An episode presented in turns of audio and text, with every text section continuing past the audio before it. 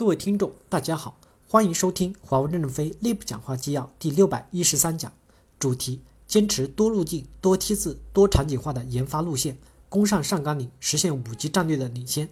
任正非在上研所五 G 业务汇报会上的讲话。本文刊发于二零一八年十月十七日，接上文第二部分。对未来的研究，我们要多路径、多梯次、多场景，构筑我们胜利的基础。什么是多梯次？我们研发从科学实验与验证。到科学样机、商业样机、多场景化样机、全简化样机，循环周而复始的优化。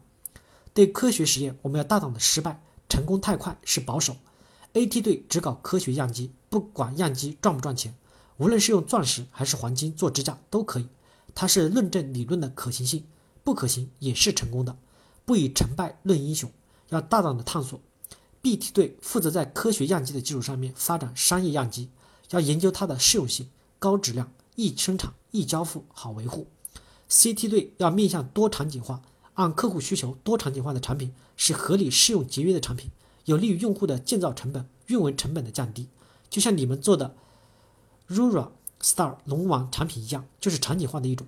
DT 队研究用容差设计和普通的零部件，做出最好的产品来，最优的质量、最易的使用、安装、生产和维护、最低的成本构架，挑战极大。你们的剃刀对准的是自己的胸口，大胆的试验，勇于创新，革自己的命就是革整个网络的命。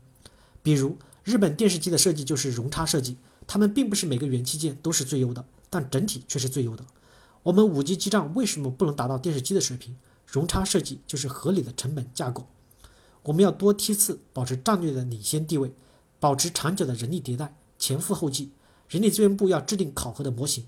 针对 A、B、C、D 四个梯队采取不同的考核方式，不是所有的梯队都要承担极大的交付压力，有些梯队就是要释放压力，轻装上阵才能激发想象力。A 梯队、D 梯队失败了就涨工资，成功了就涨级。我们充分的估计到他们的难度，失败了只要讲清路径也是成功。不以成败论英雄，就是这个意思。多路径就是技术上探讨多条可实现的形式，不要轻言否决。当然。也可以研究全球化的路径、区域性的路径，我们都可能会走。我们要坚持全球标准，原因是我们本来就是全球化的公司，但也要随时准备应对各国的要求。世界在变化，我们有可能改变这个变化吗？改变不了，我们只能适应，用多种路径应对。同时，我们自立必须要有实力，要有能力解决替代问题。我十年前讲要按照极端的情况进行备战，建立备胎，当时绝大部分的人不相信。我说这个世界上最大的备胎就是原子弹，什么时候打过核战争？一次也没打过。我们就要坚持用双版本，百分之八十左右的时候都用主流的版本，当替代成本也有百分之二十左右的适用空间，保持这种动态的备胎状态。多场景解决问题，网络问题，建降低建造成本和运维成本。多场景的组网很复杂，我们可以通过 AI 来解决。我们现在只解决了产品问题，没有解决网络问题。未来五 G 的流大流量在全球铺开，网络一定会拥塞。我们提前在国内的几个研究所成立理论部，研究网络流量的疏导问题。目前，俄罗斯研究所已有成功的疏导网络流量的方法，可以让俄罗斯研究所辅导各个理论部，陆续解决四 G 的流量问题。